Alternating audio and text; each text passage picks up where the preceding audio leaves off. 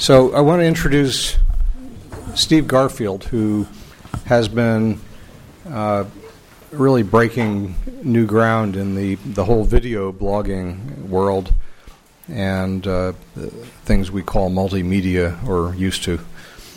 And he's going to lead a session now on uh, n- not about video blogging per se, but about how we think about uh, audio, video, and other things in the context of citizen journalism. And uh, I'll let him explain more what his thoughts are, but uh, he has some introductory material, and then uh, we'll jump right into the conversation. So, Steve, thanks.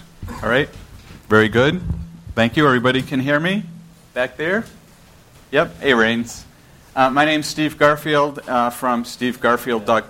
stevegarfield.com.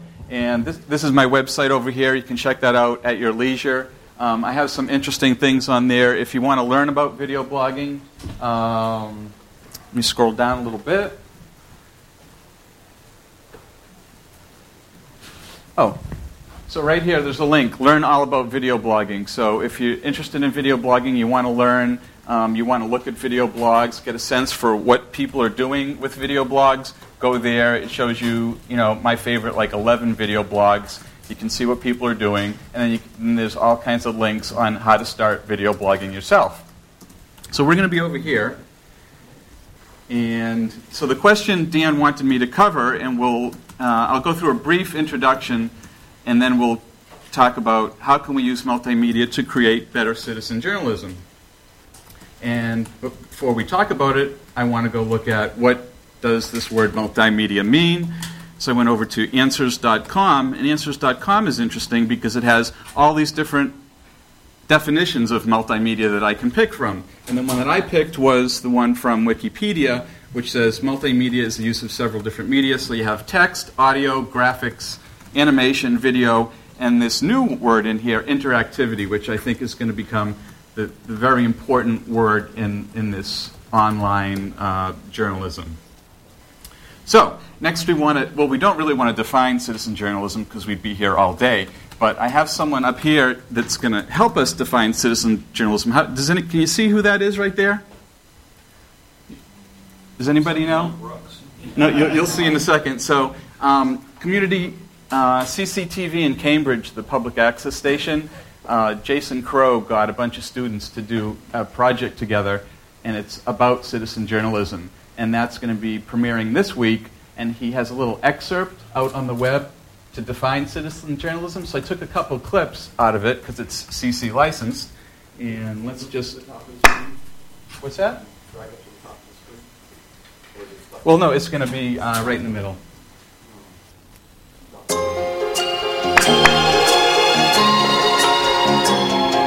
No, they haven't shut down this printing press for good yet. Gutenberg is still alive, and in fact, in just a few minutes, this press will be cranking out tonight's edition of the San Mateo Times. But there are some futurists who say that the days are numbered for the printing press, and that increasingly our journalism will be delivered electronically and not on paper. Today, we'll venture into the new world of digital journalism. Citizen journalism is usually defined as journalism that is done by non journalists. I think the, the most interesting sort of one liner I've heard on it is that it's people, people who are non journalists committing random acts of journalism. So, citizen journalism can include anything from people doing their own reporting by picking up a camera, by picking up a pad and pencil and, and writing stories on the blog, through commentary, through analysis.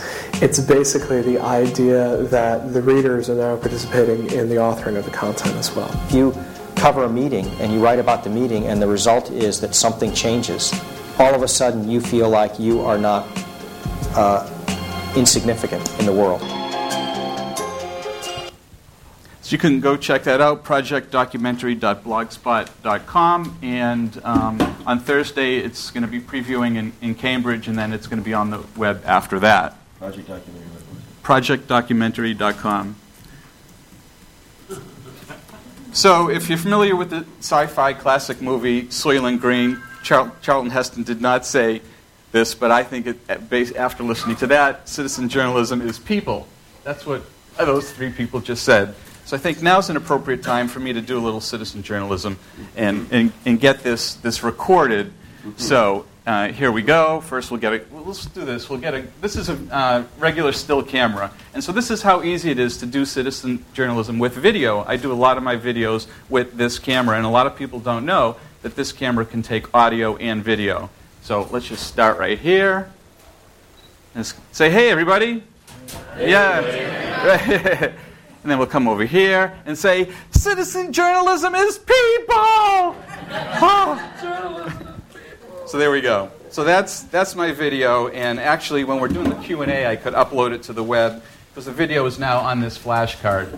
And then um, what I do, just to show you how I do that, I take this flashcard reader, which is like 10 bucks, uh, and I plug this into the Mac, and then I plug this in, and then upload it to my host, which happens to be Hipcast. I work for them, and then your video is on the web and posted to a blog. I mean, I could show that to people at the end if, if you're interested. So, citizen journalism, journalism is people. Now we go into our next show. Where in the world is people's media? Let's take a look. Um, so, the thing that I'm most involved in is video blogs. And Jay Dedman, who's uh, started video blogging in 2004, around, around June, that's when I started doing it, he's been um, doing videos of his life and what he does is he has a little camera like this, and he takes little clips of his life, and he calls them moments showing. So instead of editing a whole story together, these little moments that he records and posts to the web, when looked at as a whole, that's the story of his life. So that's how he um, goes about it.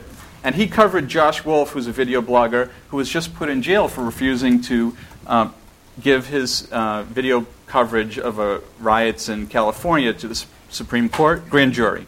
Grand jury. So this is just a short excerpt of what Jay covered. DC, who runs the Guerrilla News Network, just put it up on both the Guerrilla News Network on his blog there, as well as Shooting War, which is a graphic comic that he's working on.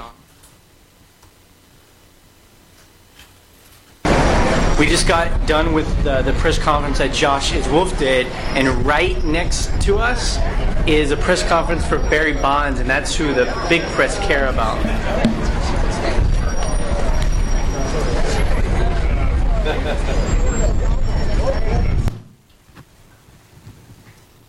Well, it's summer vacation, and summer vacation is for any mother of young children. So this is the op- open source. It's a radio show with Christopher Lydon. The kids and um, doing things. Uh, and so it's on the radio and it's a podcast. And what's interesting about this is that prior to his show, he puts the idea of what the show is going to be about on the web, and people can interact and post and you know talk to him on the blog about what the episode is going to be about. They can also send in audio to uh, to, the, to his show. And so what he does is sometimes he incorporates that audio, and sometimes after the show, families who are seeking refuge from Haifa or Tiberias or Nahariya or one of the northern um, northern parts of the country. So after the show, he'll upload audio for people who he didn't include in the show. So that's before the show, during the show, and after the show. So the story isn't isn't dead or complete. It's just ongoing. I think that's cool. Next, Global Voices, which we talked about. And we have um, blog content from around the world being aggregated, and they also have a podcast. July 3rd, 2006.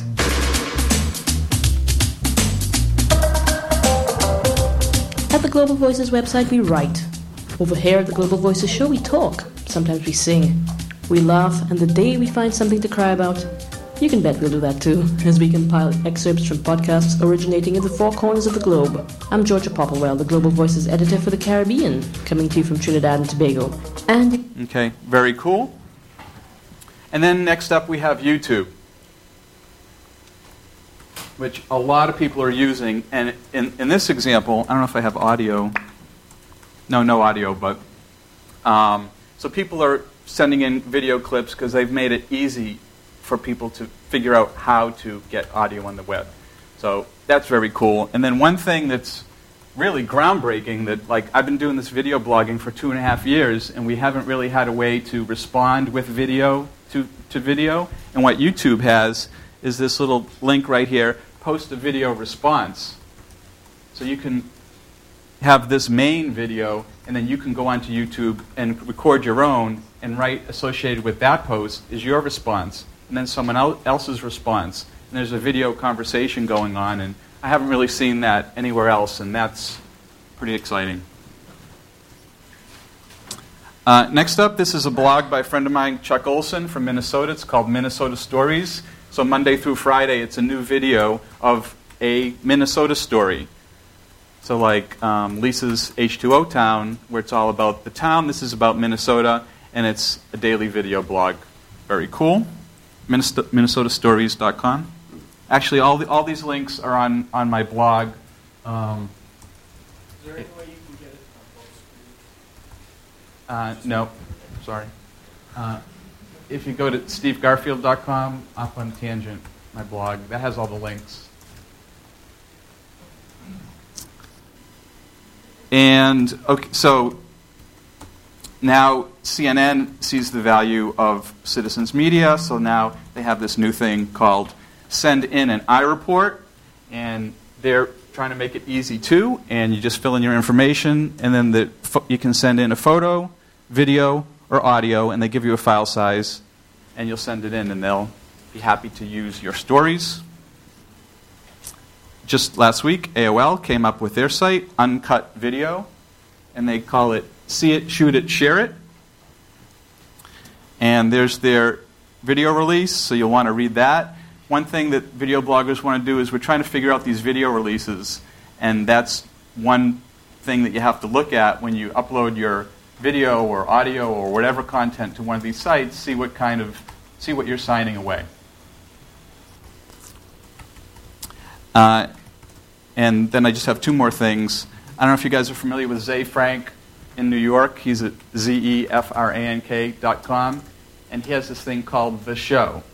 So eh, he's doing it daily. He sits in front of his MacBook with his iSight camera and he does a show. And it's really funny. He talks about news. And the thing that's very kind of groundbreaking on this is that it's, it's all about participation. And he's thinking of different ways that the people who watch his videos can participate with him in the creation of his show. So he has co- comments just like uh, regular blogs do, and then um, he, he wants you to upload things. Let me just go to the next page. It shows you some of the things that he has. Um, so he had people write his Friday show for him on a wiki, which is appropriate since we're here. Um, so that it, he had thousands of people edit together a uh, three-minute show for him on the wiki, and then he decided, after that experiment, the next time he decided to have them, instead of writing the whole show, have the people try and write like a little segment. so he does that. He has people upload um, videos, photos, songs, and then he'll use that in the show and show them, and it's this whole participatory thing going on. So, sandwiches. Right, Earth Sandwich is one thing he did. He had people upload a, a photo and a GPS coordinate of a piece of bread on the ground, and he wanted to make an earth sandwich. So what you had to do is find the opposite GPS coordinate and put a piece of bread on the ground. If you did that, you would made an earth sandwich. Approximations are allowed. And if you search through through a site, um, what's exciting about that is some video bloggers who were doing this travel show in like Brazil or somewhere went a day and a half out of their way to get to a GPS coordinate and put a piece of bread on the ground and make the first earth sandwich. They had a whole video about it. So that was really great.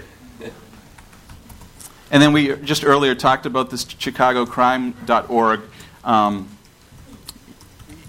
you know, taking information that exists and making it more easily accessible. So all the data of where the crimes were happening in Chicago, and I just searched by handgun. Here's the data integrated with the Google map. So that's this multimedia thing that you know, the new- newspaper might not have enough time to do, but just someone who wanted to do it for fun did. So before, during, and after participating with feedback, updates, and analysis. So let's open it up. How can we use multimedia to create better citizen journalism? Good? And I'll just switch this over.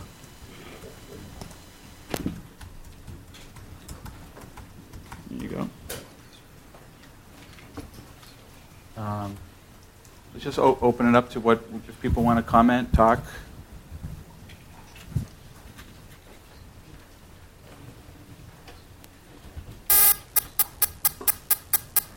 Yeah, a, a really good tool for this is Serious Magic, and they have a thing called Visual Communicator 2.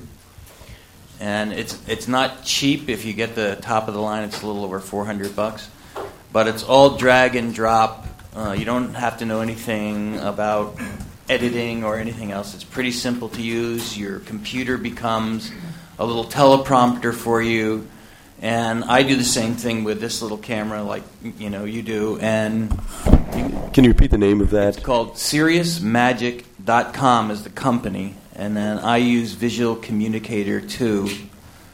It's all drag and drop, and um, you type in your script, you drag your photos next to your script. Basically, you plug in a microphone, talk into it, and within an hour, pretty much you can put together a, a couple minute uh, thing. Which platforms is it on? Is it just on PCs or PCs It's just and a Mac? PC. Yeah, you have to download the software, you know, and then it's on the PC. You can't use it on Macs or. I I think they were going to do it on Mac, but maybe not on Mac yet. They should look at this room. Hmm? Yeah. It's not out on Mac yet. Yeah.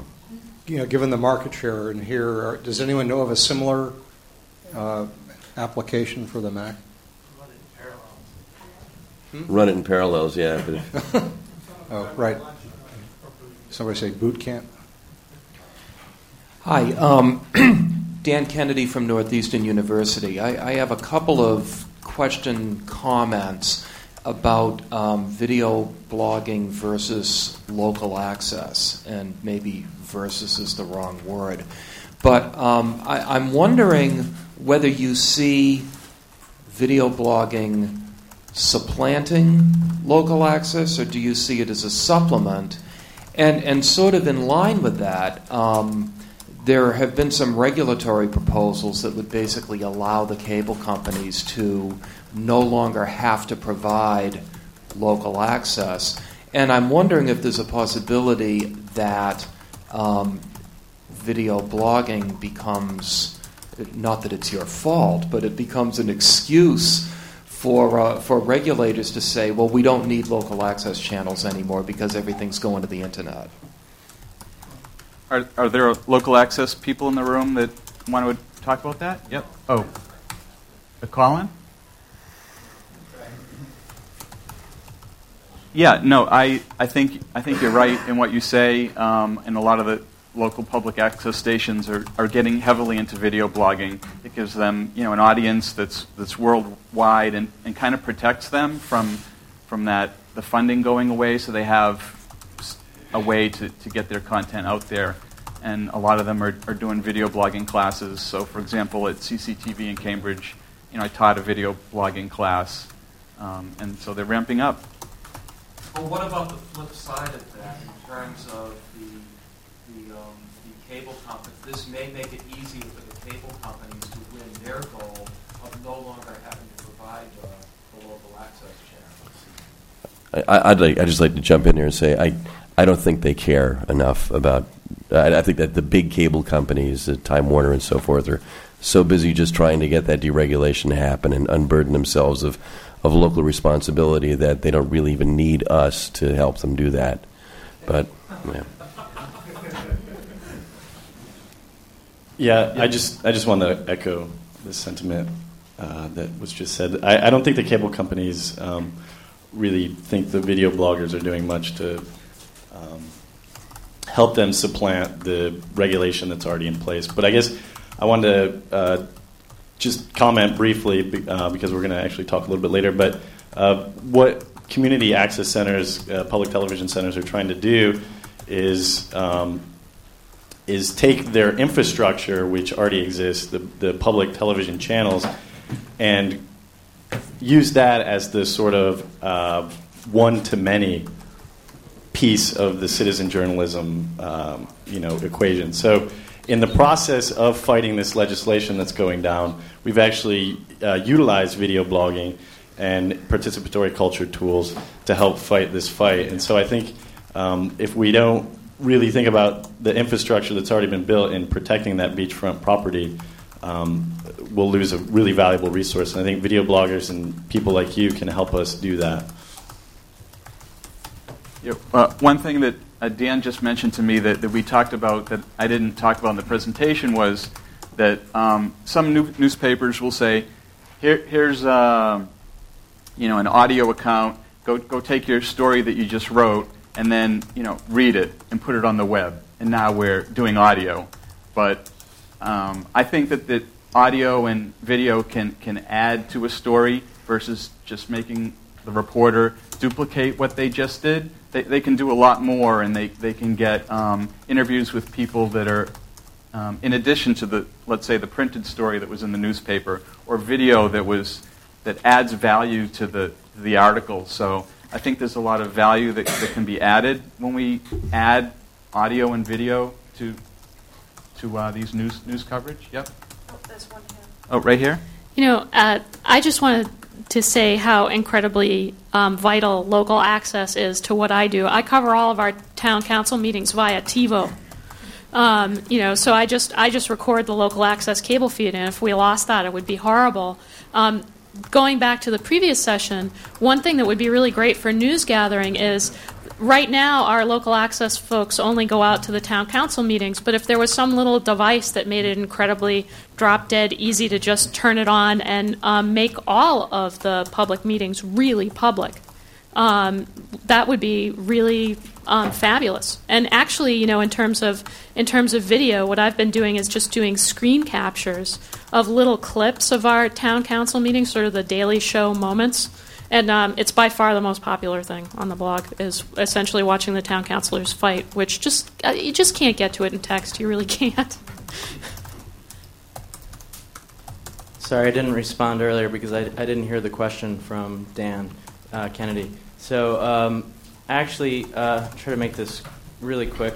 Um, I think it's more important than ever, particularly with this conference, for citizen journalism folks uh, like every, like people in this room, and building on what Lisa said, for uh, public access folks and citizen media folks to be working together. I mean, tapping into, I mean, citizen journalism. You should. This public access is what it is. That is citizen journalism. So it's like, in particular, because of the threat to PEG access. Um, not even getting into the issue of net neutrality. Um, you know, public access centers are, are having to think about now, as Jason said, uh, moving into an era of digital distribution. And at the Alliance for Community Media conference in Boston, uh, this was, you know, front and center um, as, you know, really the means of survival for public access in the future because of the threats the big, from the big telecos and cable companies. So, and just one quick example, I, I spoke with somebody uh, from an access center in Kansas who looks like because of legislation that's being passed in their state, um, they're going to be forced, um, because they're losing their funding, to probably shut down their access center. It's the only access center in the entire state. And they, uh, this person and the folks from the access center came to the conference particularly because of the new emphasis on digital distribution as a way to continue to uh, continue to share the stories that are happening in the community. Um, you know, so I think that it's again more than ever. I think these two camps need to find ways to work with each other and uh, to tap into resources that are there because it's really, really exciting opportunities could happen. So. Yep. Up back. Um, I want to echo what Colin said, uh, and also to say that um, regarding the, I think it's Dan Kennedy, is that right? Yeah, what you said at the beginning. Um, the same bills like Barton Cope that are that are up at the federal level right now that that are, are, you know would have the effect of grievously injuring cable access will also grievously injure the, the, the vlog community and this entire community. I mean by uh, you know, through through uh, you know not enabling net neutrality, essentially killing the internet. I mean, this I don't think that's an overstatement, uh, and th- therefore denying a lot of us of a lot of audience, which then defeats the whole purpose of what we're trying to do. Um, so, uh, uh, you know, people should really pay attention to this stuff if you haven't already. Uh, and I don't think that, that the big bills are going to pass this year. A lot of us watching it don't think that, but they're just going to keep coming back and back and back at it, and until them being the, the big corporations Colin mentioned, until they get what they want. So it, it's incumbent on people to join, you know, the democratic media movement. Yeah. yeah. Um, I think the thing is, what we're seeing is, there, there, first of all, there are two parts to this, the multimedia. One is the long recording of something, the C-SPAN equivalent, which is the way in which you're able to listen to city council or something. And the other is getting out the the clip that has the interesting thing, which is watching, you know, Jon Stewart on Crossfire and being watched by millions of people when you get the right thing. And um, we have that second part that once somebody edits down to the right part, we now have distribution. But the problem and what we're losing with the with the citizen media is we're losing people who know how to use the equipment that's expensive. Think of how many thousands of dollars of equipment are being used just to record this this event right now in this room. I count, you know, a few hundred dollars here, a few hundred dollars there. You're wearing what a four hundred dollar transmitter with receiver and stuff like that. Knowing how to get good sound, the geeks who know how to do that, so that you can then listen to it and then for anything long, that's tough you know, getting good sound of one on one when you're in their face, it's okay, but not. I mean, we're learning this in the, the podcasting movement. And that whole thing, that equipment, that being available on the. Uh, so we can get the basic recordings that we can then edit down to become the stuff we want for anything that involves voice. Video, I think we've got. I mean, I think we've got the, the, the visual. If there's something happening, we'll put up with an awful lot of problems in the video as long as you get a good idea of it, you know. Uh, we've learned that with, with the disasters and stuff like that. But I think audio is a thing we really have to, to figure out and get the funding right for that so we don't lose it. Okay. Um, I want to to mention a couple things. First, um, part of it is education, and one of the groups working on that is actually related to Jay Dedman and Ryan, um, and that's Node 101. And you can find out more information at Node 101. Basically, they set up centers around the country to help educate people about video blogging. Um, there's actually a Boston chapter called Boston Media Makers. Um, it's bostonmediamakers.wordpress.com. And there are two events coming up. One is the Node 101 Worldwide Weekend, um, August 11th through the 13th. Basically, they're trying to coordinate something around the world to celebrate vloggers and educating um, other folks. And then there's PodCamp happening here in Boston, September 9th and the 10th at Bunker Hill Community College. Um, it's it's an ad hoc conference um, based on BarCamp, and that's going to be here. And um, finally, some of the technology actually needs to improve. There's a tool called uh, Qt Broadcaster, the QuickTime Broadcaster, which allows for live media event streaming um, but the infrastructure is not there to actually support that and make that readily available. There's a tool that um, uh, Adobe makes um, called Breeze, which is boku bucks and is impossible to set up. We need a lot more open source tools like that. Um, and, and we've been working on some of those things. And finally, in terms of educating about podcasting and audio quality, Doug Kaye at IT Conversations actually does a lot of that work. And um, I've been in conversations with him. He was actually going to help us out at uh, Barcamp San Francisco. And finally, the podcast network, um, TPN, I think they they might be based out of Australia, is also interested in education and stuff. And they're going to be helping out with Barcamp Earth happening at the end of August um, in terms of training us how to set up audio so that we can record things well and, and broadcast that live. Uh, Chris, what was it that August 11th to 13th? I just. Uh, that's uh, Node 101 weekend, so it's it's more information is at node101.org. Okay. I, I think that's that's interesting what you said about QuickTime Broadcaster, because um, a lot of what we do is record something and then we have to bring it onto our computer and upload it or edit it, and it, it could take a month or take time. And like with Wikimania, I was just at home watching the sessions, and it was really great. So, for citizen journalists, if there was a way to kind of hook into Wi Fi where you are and start broadcasting with something like you mentioned QuickTime Broadcaster and have it you know, go to a place and get broadcast and archive, I think that's something that I would do would like to see. Oh, can you put? Can you give him the mic?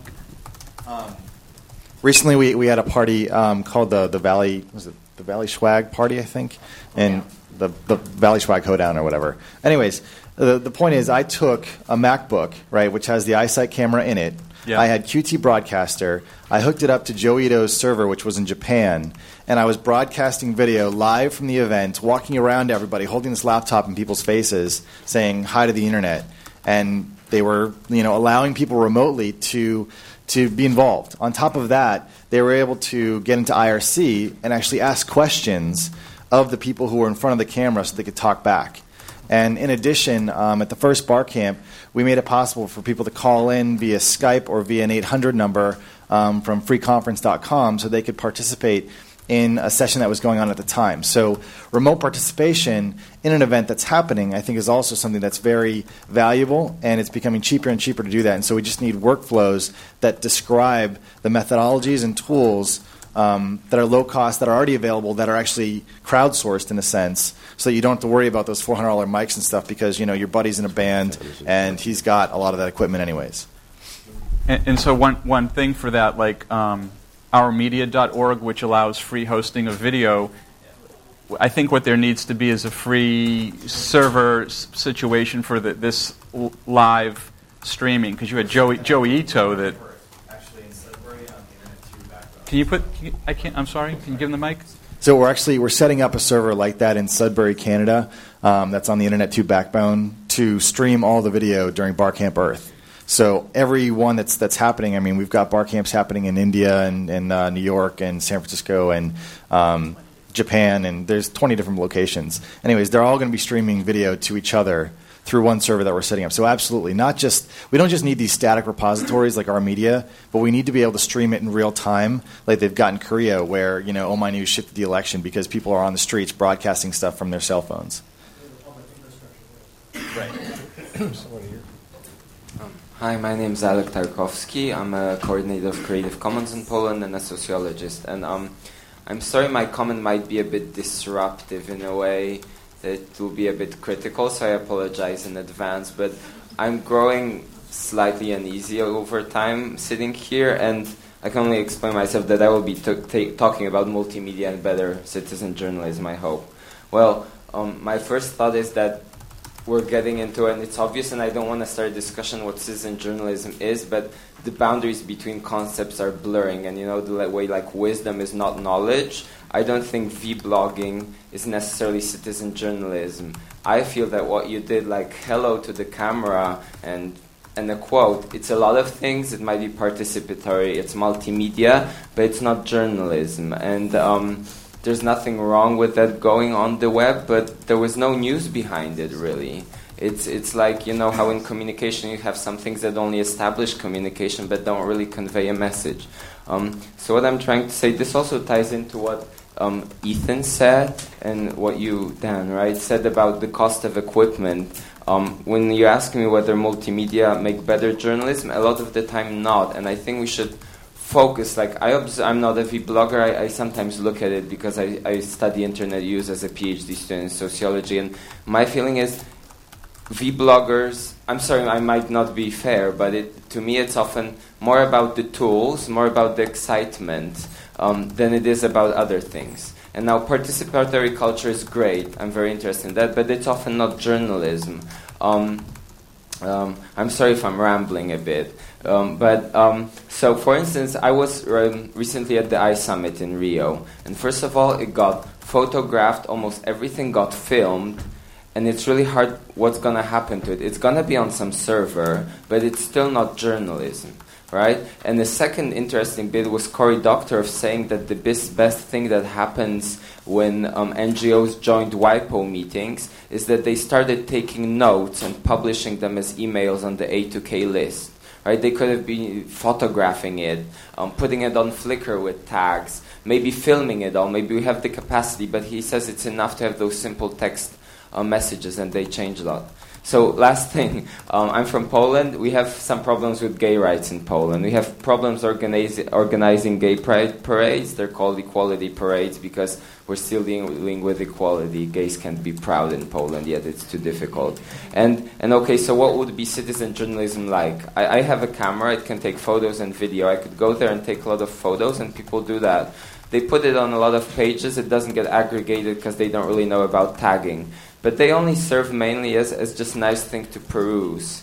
Um, I, I could, what I'm trying to say is for that to be journalism, I, I probably would need to get accredited. I need to talk with people, talk with both participants. You know where I'm getting at? It's hard work. Um, this is maybe the the the, um, the notes that are being taken is, is the best journalism coming out of this event, but it'll probably be better. But I'm missing about two thirds of what you're saying, and I forgive me. I, I, yeah, but if someone sat down and went over them and rewrote them, because that would be even more easy. I think that, that we should talk, think more about people and about jobs that need to be done, and a lot of them aren't pleasant. There are things like translating, collating, editing. Um, it's a lot more fun to make a video. But, um, okay, sorry, and I, I, I, know I went a lot of a lot of things, but it was just like jumbling in my head by now. Okay, great. Does, does someone? Yep. I've been thinking, you know, Steve mentioned Eyespot and what's the other one? Jump, jump edit, what? Uh, jump cut. Jump cut. I use. I, I've looked at Eyespot. I've been thinking because after that Chevy Tahoe ad thing came together, it was the same kind of technology. I don't know how many of you seen it. They put up little clips and you could move them around and you could turn into Chevy Tahoe ad. And people, the environmentalists co-opted it and made it great, great documentary kind of stuff. So I'm thinking if you had absolutely no resources except access to a computer with a broadband, you could go to Flickr. You could go to any place. You could go to YouTube or Our Media, any place that has a Creative Commons kind of license. And then you use Eyespot. And Eyespot, again, is a similar kind of thing. And for those of you who haven't used it, it's drag and drop. You could go and create, I think, I haven't tried it, I'm wanting to do this use all of that stuff that's out there and create tremendous documentaries because there's a lot of footage now, there's a lot of pictures, you know, there's a lot of um, sound that you can sort of pick up in the common in, in the Creative Commons. And I think people could create really exceptional kind of documentaries with zero resources. You could go into a library, do all of this kind of work in a library, and put together these sort of ad hoc kind of documentaries on whatever topic you wanted to. Okay, can you wait for the mic?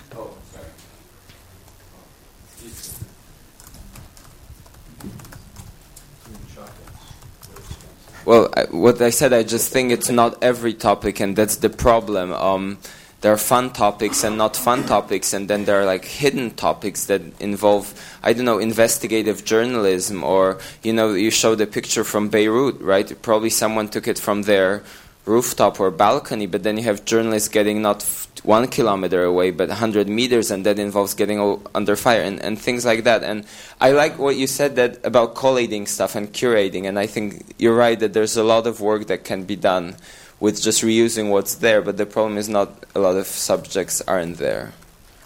Okay, so we'll, we'll go to the back. So this is what I want to say about that. Um, so I took that little video here, and it's me, you know, having fun at, at this conference, and I'm going to post that up on the web, and I'm going to give that a tag. And everybody else here is writing, and they're putting photos up there. So these are little moments showing from this conference, and then someone like you could take those moments and write a story with that raw material. So, you know, I'm just want to just throw that out there. Yep, and back. Uh, my name is Jarosław Lipszyc. I'm a journalist, also from Poland. I, I, what I would like to, to, to point is that um, uh, the multimedia is really great tool, but uh, but uh, uh, but in the from the perspective of Poland, uh, multimedia may be also an obstruction. Uh, because uh, it's easy to, to, it's easy to forget while being here that broadband is a is, is, is, is not a is, is not a resource everyone has access to, and watching movies on YouTube is a pain at my at my at my home at my house because I uh, I have the fastest internet possible uh, and uh, and it's really slow, so. So, so when we when we create uh, uh, multimedia, we have to we have to re- I, in for certain certain target. Uh, uh, we have to remember that uh, that some message uh, uh, is uh, maybe maybe not simply received because because to receive multimedia you need a, a modern fast computer and a good connection and it, it's hard in a lot of parts in the world.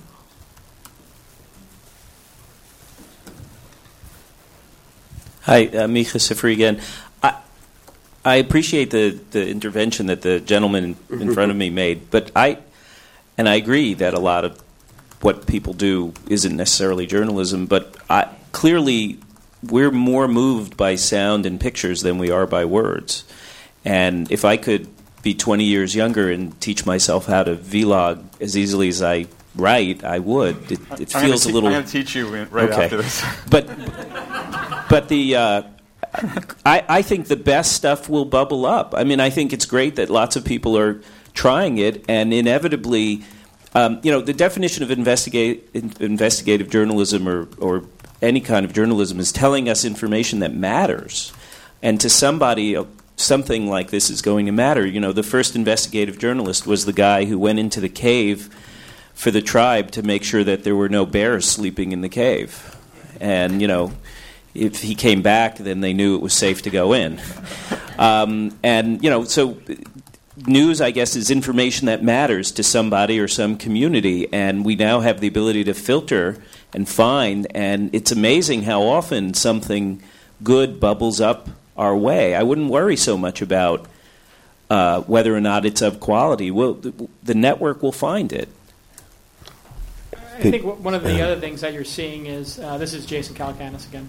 Um, one of the other things that you're seeing is that um, these little chunks, when you look at them on their own, don't seem so important, but they're actually the building blocks of larger stories. So, having been an old school journalist 10 years ago, back when you would build all these chunks in private and then publish them, you know, this process has become transparent where all the little pieces are, you know, sort of put out there, and then it's up to somebody to collect them or a community to collect them, which you see happen with the Wikipedia when uh, Ken Lay died. You know, there was that whole, it's a suicide. It's we don't know it's a suicide. Okay, he died of a heart attack, and you know that. And the same thing happened on Netscape with the news flowing up and down. These little chunks are put out there and corrected.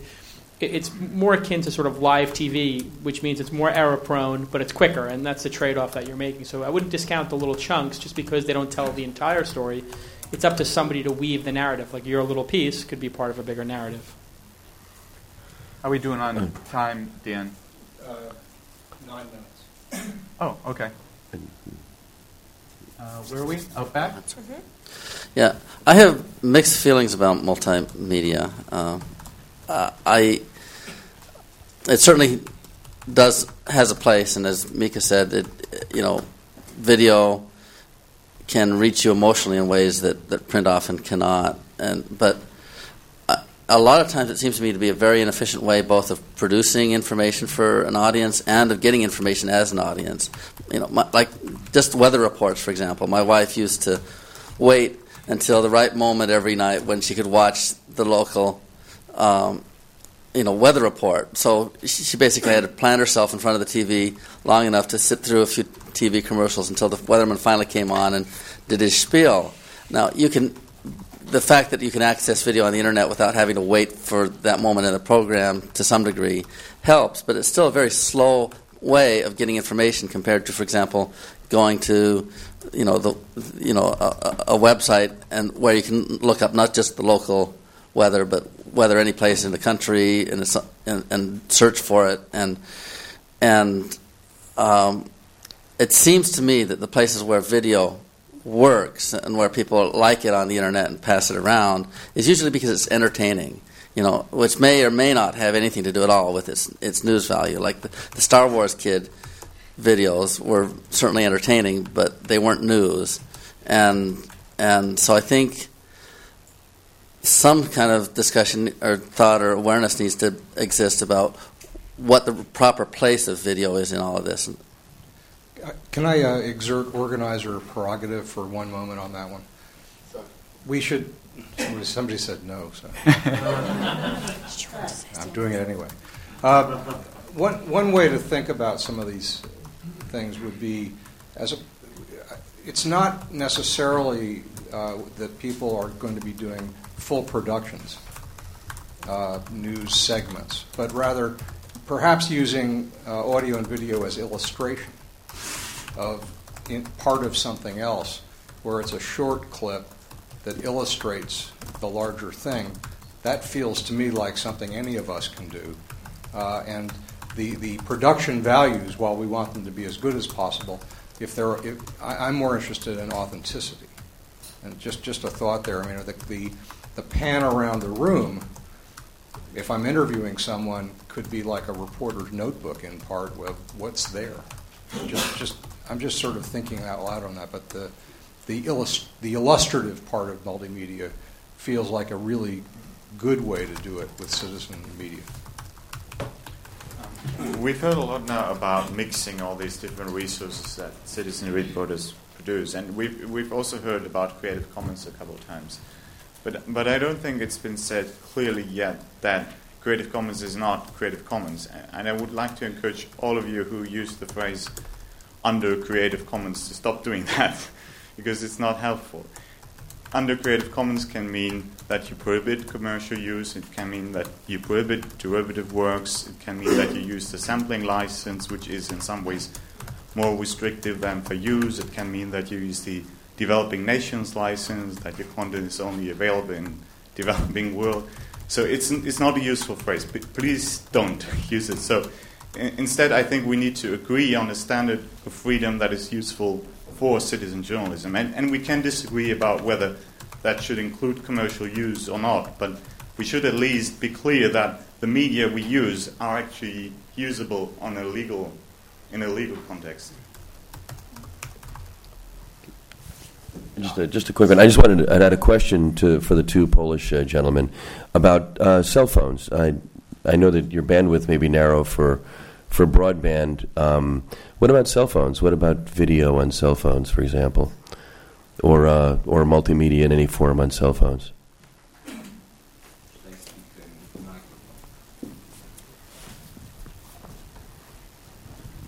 I, well, I mean, it's just a personal observation, right? I don't know any data about it. People, um, we're sh- we're clearly behind in the technology diffusion curve, right? That must be obvious. So, but people do have mobile phones or cell phones, you call them here, right?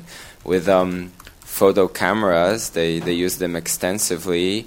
Um, they might appear on the web, but I don't see anything significant happening to that. I don't know if it answers um, your question. If I can say generally, I guess this is the, the most constructive thing that I get out of this bit of discussion that just Poland is a very different place and environment and at a different moment than the US, I guess. And the, we do have clearly differences with technological access, but please don't forget that I'm sure in the US there are a lot of places as well that are more like Poland than um, Harvard Law School in this room.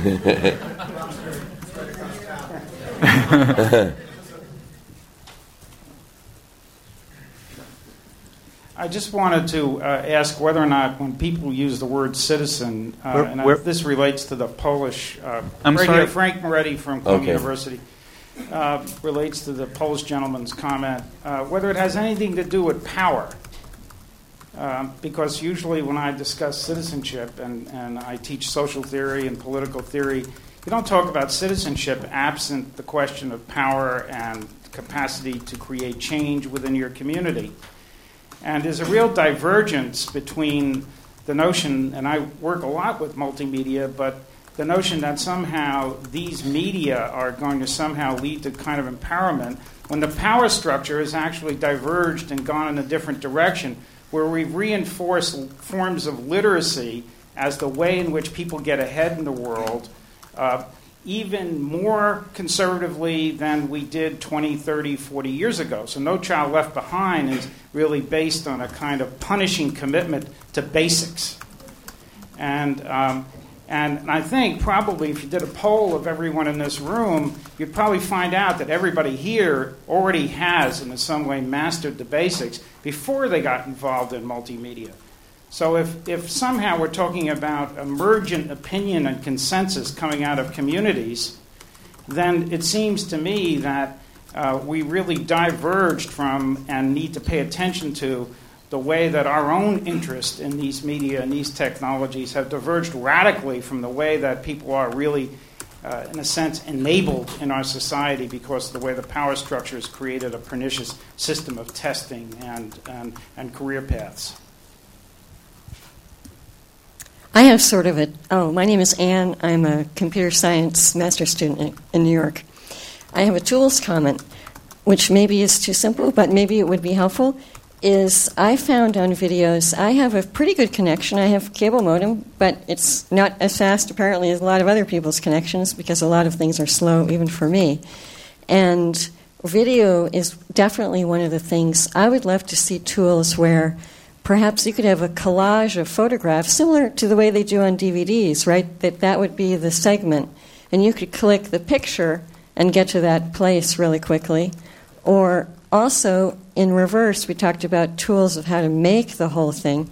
In the Macintosh, I, I don't have the software, but the newest Macs I think come with making movies from the pictures and the audio that you talk in. So that part's already there, but it doesn't enable you to put the chapter headings in and output it into different formats that would be accessible in different ways. So I'd like to have it have the audio track is only one. You could podcast that. They do already have that.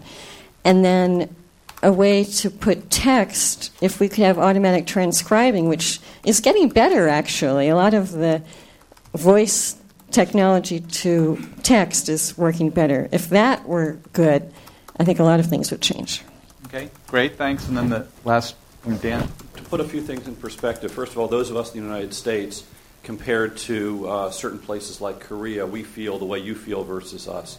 But if you put it in perspective, remember 10 years ago, to have a JPEG, to have an image bigger than you know an inch by an inch, was considered wasting a bandwidth, and we had to wait for it. So if you take a long-term perspective, in terms of 10, 20 years, which is what we have to do here, we're talking about opening up all sorts of stuff. We have to look at that. And when also when you're thinking in terms of now we're able to actually record things that weren't recorded. Citizen journalism has been very important. If you take two examples of the, as Dan says, there's illustrative, this Zapruder film of President Kennedy being killed. Mm-hmm. A citizen happened to be using an 8 millimeter camera and caught that. And we have Rodney King is another example where actually these things were important to the country in many ways, and they were done by individuals with stuff. So I think that that we, we you have to take the long term perspective and also look that it's now going to mean that just because the corp the the big media company's camera wasn't there doesn't mean that it isn't important. Now those things can become important and will be shareable, and even your part of the world will have it just like I assume you can look at JPEGs now. We couldn't look at them very well 10, 15 years ago. And uh, I think we just, I want to expand on that one quick second, and that is that in Dealey Plaza in Dallas in 1963, one guy with an 8 millimeter camera. Uh, if that were today, there would be a thousand people with phones and other kinds of cameras capturing it from all different angles we might actually know whether there was someone on the grassy knoll. Um, and we should, and, and not only will they all have cameras in the future, but they'll all be connected to digital networks, which is a whole added thing. It gets very interesting. We are, I'm afraid, done for this session. Uh, and uh, lunch is upstairs in, uh, what's it called? Ropes Gray. And I want to thank Steve and all of you again. And we'll be back at 1.15 promptly. Thank you. And let's have a hand for Doc Searls, who is taking prodigious notes.